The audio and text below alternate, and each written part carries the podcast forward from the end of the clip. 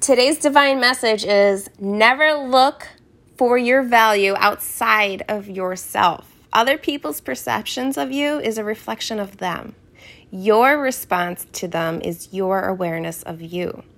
So respect your reality and what you choose to believe in. Your value is not up for debate or nego- negotiation, love. You are worth it. You've been worth it and will forever be worth it. So define yourself.